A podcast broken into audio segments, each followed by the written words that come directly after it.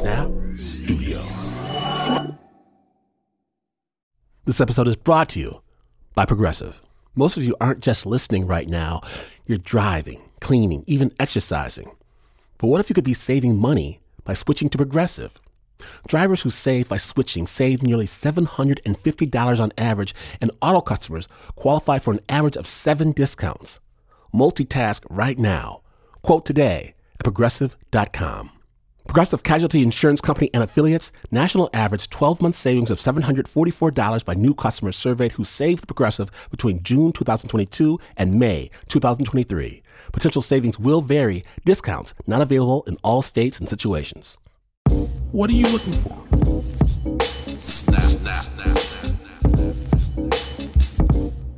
Okay, so everybody has their magic moment special place, right? The thing that makes you feel centered and whole. For me, it's generally on a train. Going anywhere with my headphones on, watching the world go by. On today's story, Snap producer Shaina Shealy spoke with Estee Rose. And for Estee, her place is called the mikvah. Snap judgment.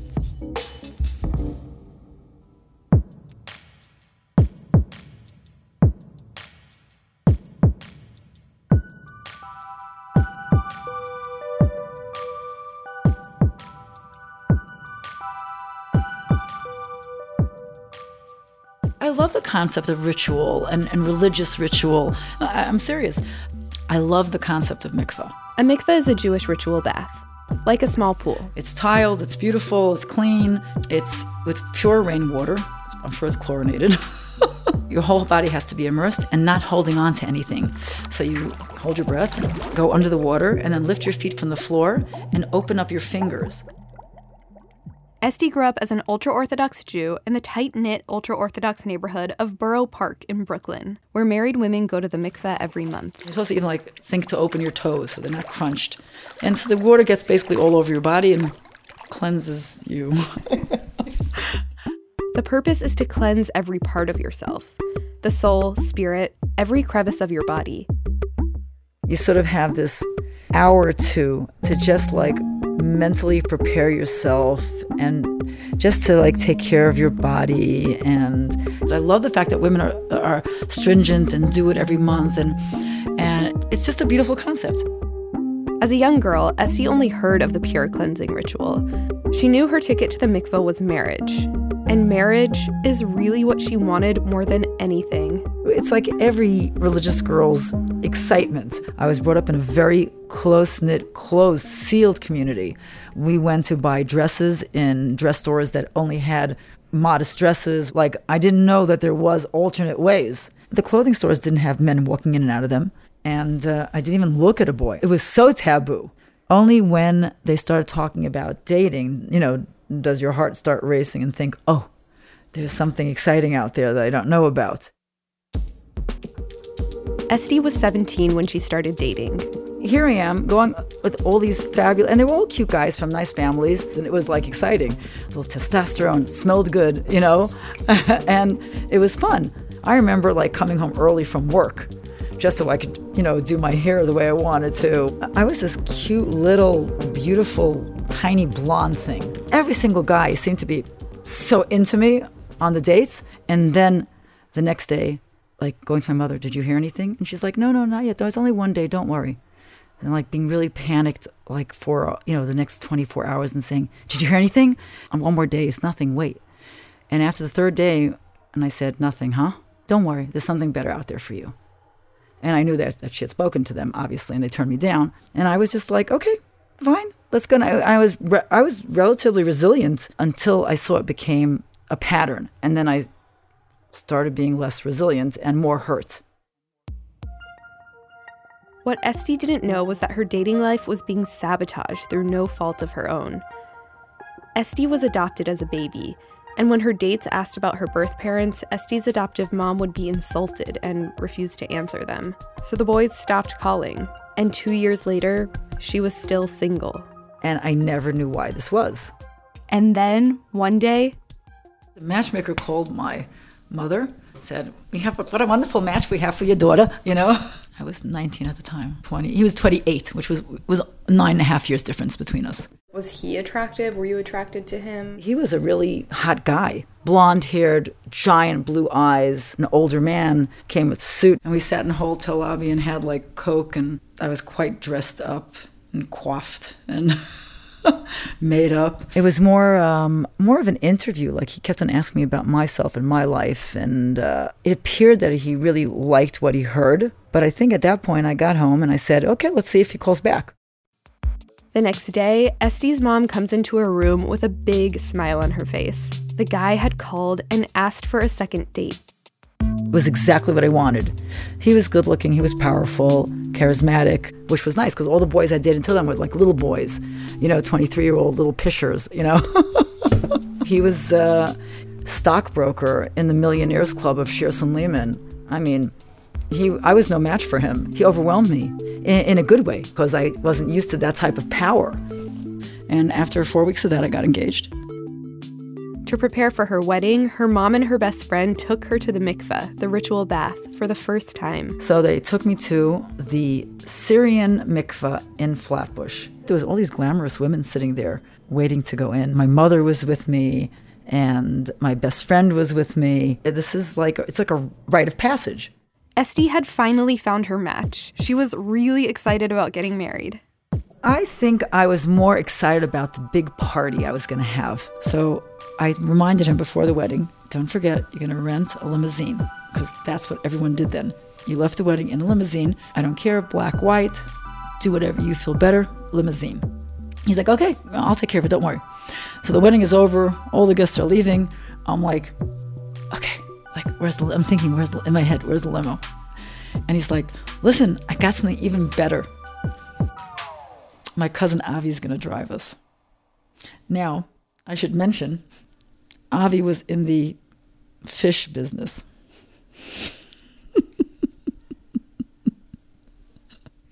he did have a lovely car. you opened the car door, it was like, there I am in my gown, feeling beautiful because it's, it's a beautiful, it's a wedding gown. And I have to go into a car that smells like fish, heavy smell of fish. I mean, heavier than I can explain smell of fish. Okay? And I get I remember getting into the car and like being really quiet because I was really shocked. But again, I'm like, look, I'm getting married and I'm excited about it and I'm thankful and I'm grateful. And Estee did what most ultra Orthodox women do after they get married. She started covering her hair in public. Religious custom forbids married women to show their hair to any man other than their husbands. So Estee went to the store and tried on a bunch of wigs. And they let you try in different colors and different sizes and different shapes. Listen, you have to put your hair in a super tight, tight, tight ponytail or pin it up behind you and smash your hair under not even a layer of hair, but layers and layers of hair. So it is hot and uncomfortable. In the summer, it's insane. Uh, in the winter, it's great. And like most women in her community, Estee wears modest clothes. Super long skirts and sleeves down to my elbows and very high necks, all black. As soon as I was married, the first thing on my mind was obviously to have a baby, to have as many children as I can. I mean, the, my, the small families in my community have five, six kids. Estee had eight. So my oldest was Rebecca Simone. And then came along my son, Effie, my next daughter, Diana, Dove, Moses, Aaron, Yisrael, and Orly. That's it, right? Did I get that? Is that eight? Yeah. And in some ways, her world was everything she had hoped. I had everything a woman can imagine, including the first cell phone they ever created was was like in a suitcase, and but I would have to drag that with me everywhere because I had to be gotten a hold of any time he needed me. Every Saturday on the Jewish Sabbath, Estee says her husband would lock her in a room, and I had to be his exclusively if it was now we're not just talking sex we're talking about i had to be his. I even have a, a note that one time the kids wrote abba will you please let Ema out of the room? We really want her. Like he, he would back me into corners and yell at me be like in my face a lot. He made me feel like nothing. I felt like i walked around feeling unattractive unintelligent and unwanted but thankful that he wanted me. Did people in your community like see signs or signals? No. So the problem with our community, as much as I thought think there are amazing things about the community, like as far as handling people that are sick, families that are in need, families that are, don't have money, don't have food. It's amazing. But if something is out of the ordinary, they turn a blind eye. Even came to certain friends of mine, I said, I really think something's wrong with my marriage. Maybe I need some help. And you know what they all said? We're afraid to get involved. You have a lot of kids, we're afraid to get involved. So Estee bottled it up. And then, out of the blue, her husband decided to move the family to Israel. To make a long story short, we ran away to Israel. So Estee packs up 10 lives. They fly to Israel and find an apartment in a religious neighborhood in Jerusalem called Har Nof. Without friends and family around, Estee is almost completely isolated. And like, I was not a person. I would get up in the morning, wake all my kids up, dress them all for school, feed them, wipe them, change them, make lunches. She had put on weight and felt bad about herself. Feeling bad about the boredom, feeling bad about feeling fat. So she started looking for an exercise class. And I started searching, like just sitting on my bed with all the papers in front of me and the Har Nof News and the Har Nof Guide. But I was just embarrassed to exercise in front of people. When I called this one woman on the phone, her name was Ruthie Haberfeld.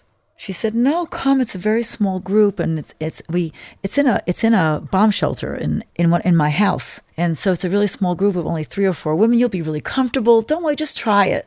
I hung up, and it took me like two or three weeks to call her back again, and her words kept on ringing in my head. Try it. It's only a small group. And in Ruthie Haberfeld's bomb shelter with no windows and just a few other ultra Orthodox women, Estee became obsessed with moving her body. I was a very sweet, cute, adorable religious girl doing all the right things. And all of a sudden, I started seeing a six pack in my abs. And then I started seeing my quads popping out. And I thought, that's hot. Estee was so enthusiastic about exercise class that her instructor, Ruthie, suggested she go to bigger classes at the YMCA in Jerusalem. A lot of the classes at the Y are for women only, so religious women, Muslim and Jewish, can take off their head coverings and modest clothes and move freely. So one day, on Friday, I organized to go down to this hip hop class. A hip hop class. Fell in love with the class the first time I was there. Got a membership to the Y. Uh, went every day of the week for two hours in the morning, always in the morning, because it, when the kids went to school. In those classes, Estee shed her long skirt for tiny shorts. If it was shiny, it was a it was a plus. At home, I was being made to feel really bad about myself. And I used to go work out and I felt amazing about myself how high I could jump, how far I could jump. I, I felt like Superwoman all the time. Estee started shopping for spandex shirts, tights, sports bras. I, I got a brand new pair of sneakers and uh, we peed on my new, brand new Nikes. He peed on your shoes. It was no accident. I think he hated that I exercised and felt good about myself. One day after class, after putting back on her long skirt, firmly attaching her wig, and scurrying home to make dinner, Estee worked up the courage to ask her husband for permission to become an exercise class instructor at the Y. You really, you know, you really won't be so good at it. You know, you're really not going to do well. You just embarrass yourself, and you don't have that ability to be a teacher. And he really hammered into me that I would not be able to do it. So I let it go. But she kept going to exercise class, literally the only place she let her hair down. And slowly, she began building her own life outside her role as a wife and mother. And then Estee got news that shook the foundation of her entire world. One of her kids got sick, and the doctor asked for her medical history. But Estee was adopted. She didn't know her family medical history, so she decided to look for her birth parents.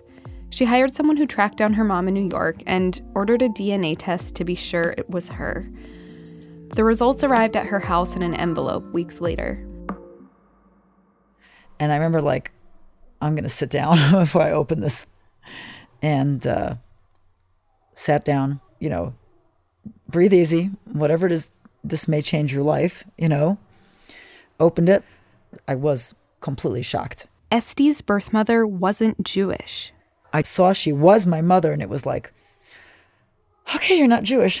And according to Jewish law, neither were her eight kids. All of a sudden, everything was quite heavy and like, oh my gosh, this is all my connections in life, everything I've learned in life, every, the way I deal with people, the people I deal with, the schools I went to.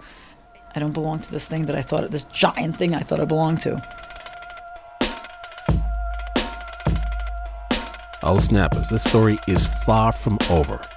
Because what do you do when you are not who you think you are? When Snap Judgment continues, stay tuned.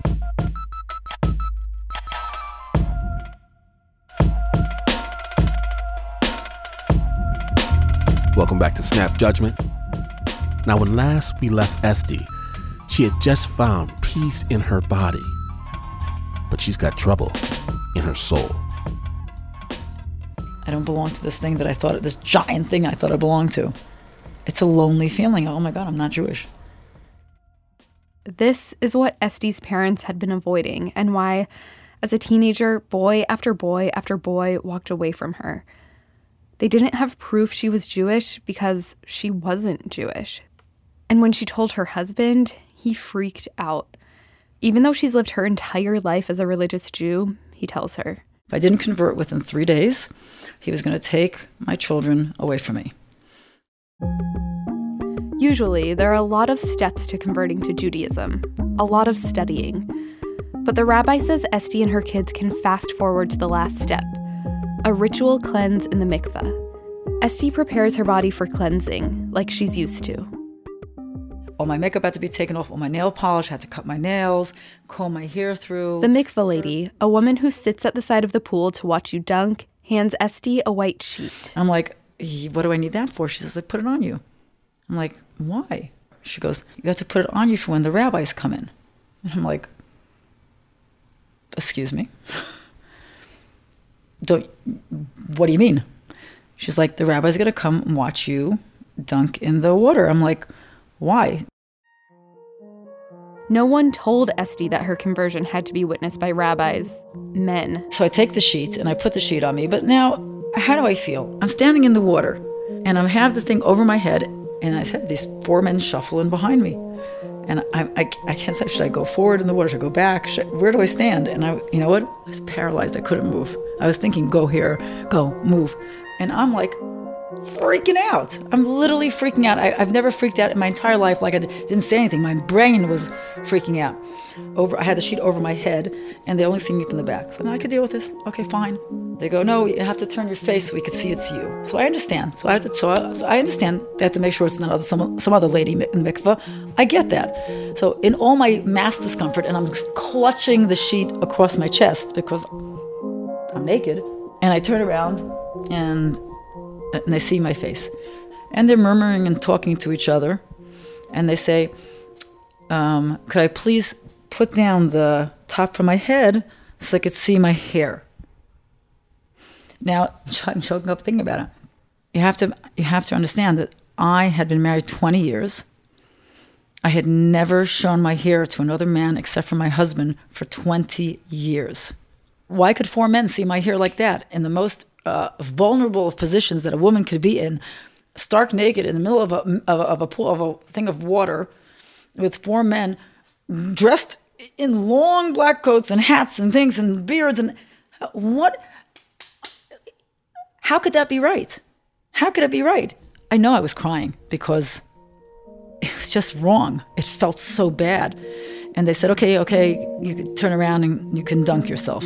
And I dunked whatever they told me to dunk. And they said to me, oh, make sure with your dunking, they ask you, make sure that you, this is not forced. This is, you're doing it not forced.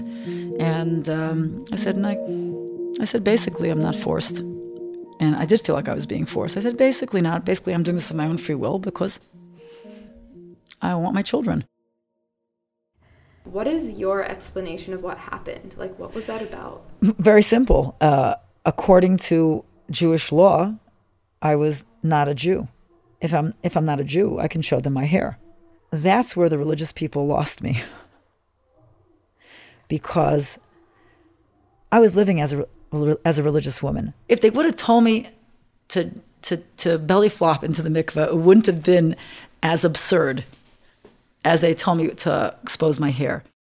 To Estee, this feels like a total betrayal. As I dunked each time, I said, just don't accept this. I, I, okay, so I, I didn't stop covering my hair that day, but I did it slowly, slowly, slowly. But I just knew that was it. That's where my faith was sh- shaken, shook. and uh, took me a while to get it back. Estee went home back to the same life, taking care of the kids, escaping to exercise class. But something inside changed. One day at the Y, as she was changing back into her skirt and long sleeves, one of the instructors asked her. She's like, I don't get it. Why aren't you an instructor? I, I don't get it. And I said, I'm not allowed to be. She's like, What the? She said, Do you hear what you're saying? You're not allowed to be an instructor? Who can tell you what you're allowed to be? And like all of a sudden, you hear it in someone else's mouth, and you, it sounds ludicrous all of a sudden. But that's the point where, to me, all the things that I was tolerating with a big smile and said, okay, it'll be better tomorrow, all of a sudden, it didn't feel like it would be better tomorrow.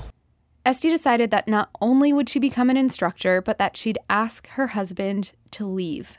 I was clenching my fist saying, oh, just do it, just do it, just do it, just do it. I walked over to him and I said, you have to leave the house. You just have to leave the house.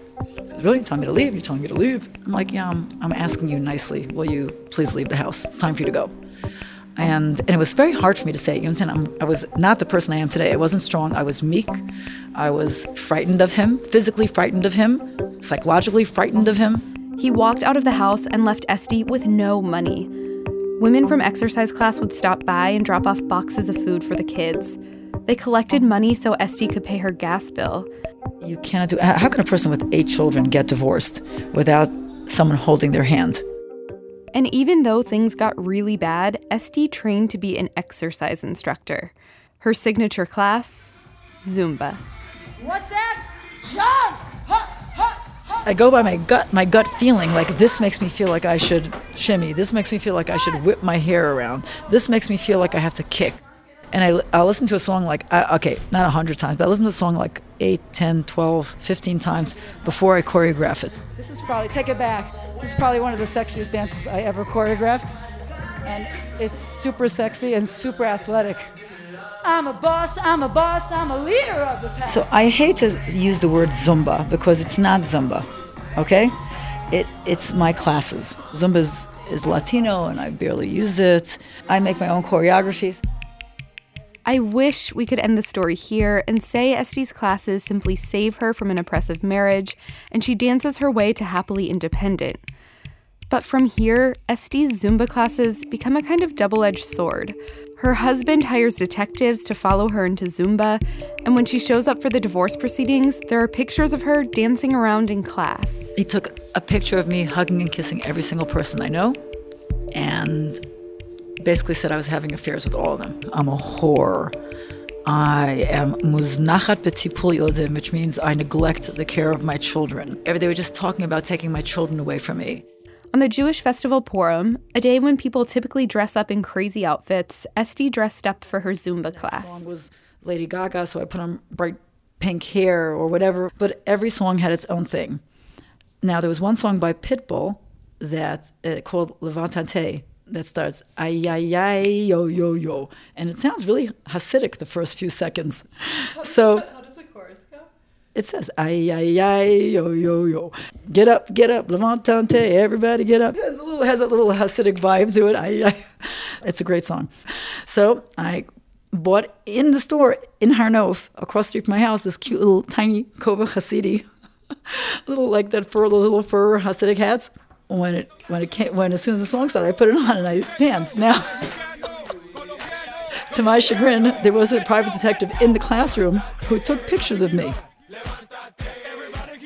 These fur hats are normally only worn by religious men. And the next day, there was an emergency call to the Beit Din, to the rabbinic court. And what was the whole emergency? That I am, uh, what's thing? I'm against the Torah, and I dance around half naked with a kova on my head. and there was pictures to prove it. I stop Estee here because she's laughing. And it's a funny story, but the stakes were high. Her husband wanted custody of the kids and spent thousands of dollars on lawyers, psychologists, and detectives. He launched a campaign to prove that she was unfit to raise her kids. This Kova Hasidi pit bull dancing was a risk, but she kept pushing the limits. One day, after she leaves exercise class at the YMCA, she decides to take off her modest clothes. I remember like taking off my t-shirt, my long sleeve t-shirt because it was so hot outside and I was wearing, I don't know, some kind of tank top and I felt the heat of the air on my skin and then it started raining. And I promise you this is true. If I would have cued it, it couldn't have worked better. Down the street is a person in their car and singing that song, Feel the Rain on Your Skin, No One Else Will Feel It For You. And I burst out crying. And it was such a moment for me, I'll never forget it. Esty could have stayed in her long sleeves and long skirt until after the battle for custody. She could have put Zumba entirely on the back burner. But Zumba and her divorce came hand in hand. Estee's entire life had been built around religion her community, divine purpose, connection to something bigger, the way she showed up in her body. Estee lost all that in the mikveh when she lost her trust in the rabbis. And she found it in Zumba. Not just in the community, but through the actual physical act of Zumba. So this is one of the reasons I love teaching my class. And I'm sure you've heard me say this, Shaina, is like, it's your body, touch it. You're allowed to, it's yours, touch it. I just love the concept of giving that body awareness and how to move your hips and how to move and how to feel feel sexy. I like the fact that people that girls who without the most perfect bodies can come come and just wear their bra and their pants and feel great about themselves and feel sexy and look at themselves in the mirror and feel amazing. Uh, that's the biggest gift I can give somebody. Yeah, I mean it's work that is it's uh, again, here we go. It's God's work. but it is. Take it back double. Half the class I'm shouting hips, hips, hips, because it's all about the hip, which is very sexy. So I think twerking is a particularly sexy move. If it's a twerk in the air, a twerk with the hands on the knees, twerk with your arms on the ground, just twerk that ass and you feel good. Estee was my Zumba teacher. I went to her class for about a year in Jerusalem, and I knew there was something special about it when a Meghan Trainor song came on, and we all lined up in front of the mirror, patting our bodies down from face to breast to stomach to thighs and back up again to the beat of the music. My favorite move from class is when Estee gets in a low squat, spreads her legs wide open, and slaps the inside of her thighs while she shimmies towards the mirror. I was never able to get that move, but it didn't matter. There was something almost sacred about being in a room of like 20 women. Some who left their wigs and hijabs resting on hangers in the locker room, some still in their long skirts over their leggings, and others like me who came from outside the Y in just t shirts and spandex. All of us, though, shaking and shimmying and swinging our hips, trying to feel sexy and totally in our bodies. Everyone sing now!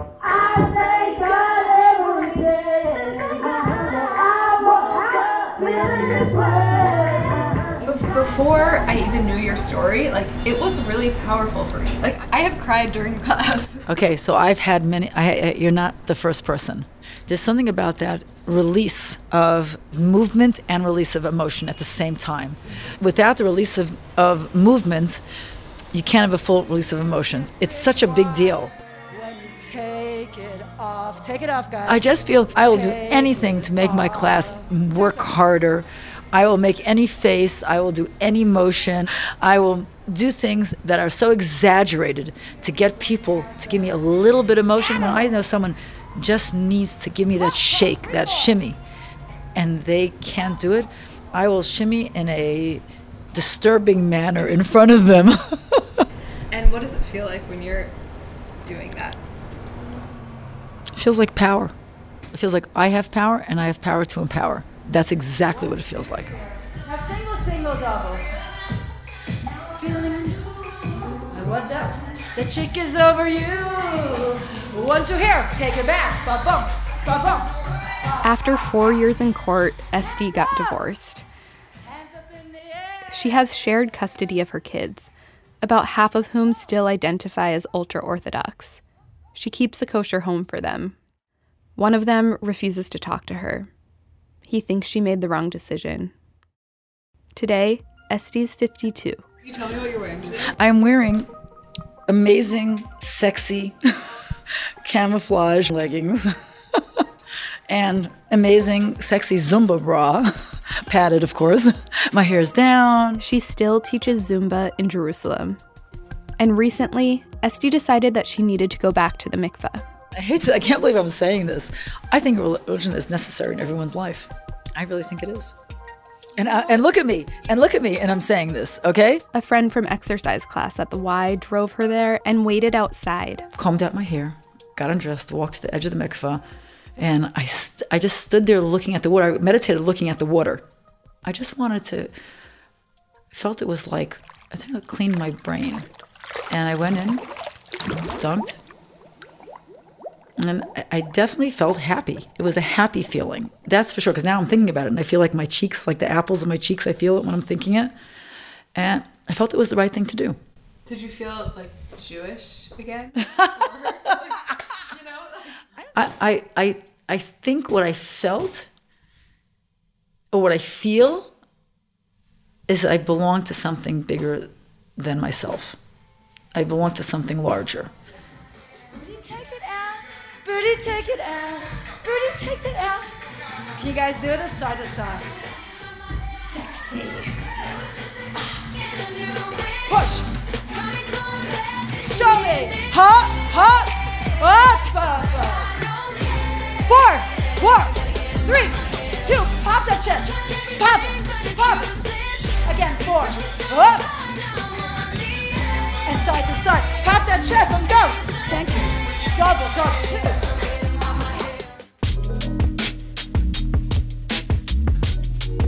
Love and thanks to Estee Rose for sharing her story. And if you can't make it to Estee's Zumba class in Jerusalem, check out producer Shaina Shealy's Spotify playlist, Zumba Estee, to channel Estee's tunes. Get it right now at snapjudgment.org. Additional thanks to the Jerusalem International YMCA and the Dorot Foundation. The original score was by Renzo Gorio, and that story was produced by Shaina Shealy. Now then, if you're listening to the podcast, don't hog all the Snap goodness for yourself. Let them know. Tell folks, subscribe to Snap Storytelling at snapjudgment.org. And yes, Snap Judgment Live is hitting the road. The world's top storytellers backed by the beats of Bells Atlas, Nashville, St. Louis, Kalamazoo. That's a real place. I'm telling you, get tickets at snapjudgment.org. And even though this is not the news, no way the news. In fact, you could go to dance class and discover that, wait a minute, that, that, that's not dance. And there doesn't seem to be any class. And you would still not be as far away from the news as this is. But this is WNYC.